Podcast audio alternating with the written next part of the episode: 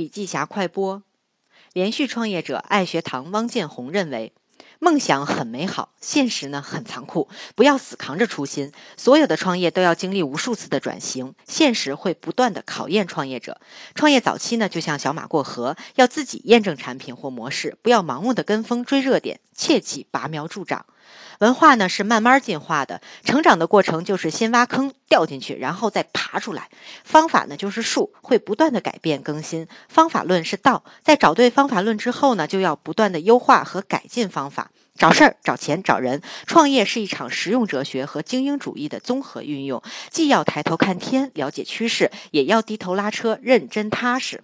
当你的内容制作领先一小步的时候，如何在下一步继续领先，你就要想得更多，把生态吃透，连接更好的内容和好的渠道，内容加平台，最后形成壁垒。机构加平台的问题呢，就在于机构未必能提供最优质的内容。我们这代人在解决的不是一个简单的痛点，而是一个时代的痛点。所有的创业要找到足够大的增量的市场，同时呢，市场面临转机，此时你就有足够强的能力融到更多的钱，找到足够牛的人。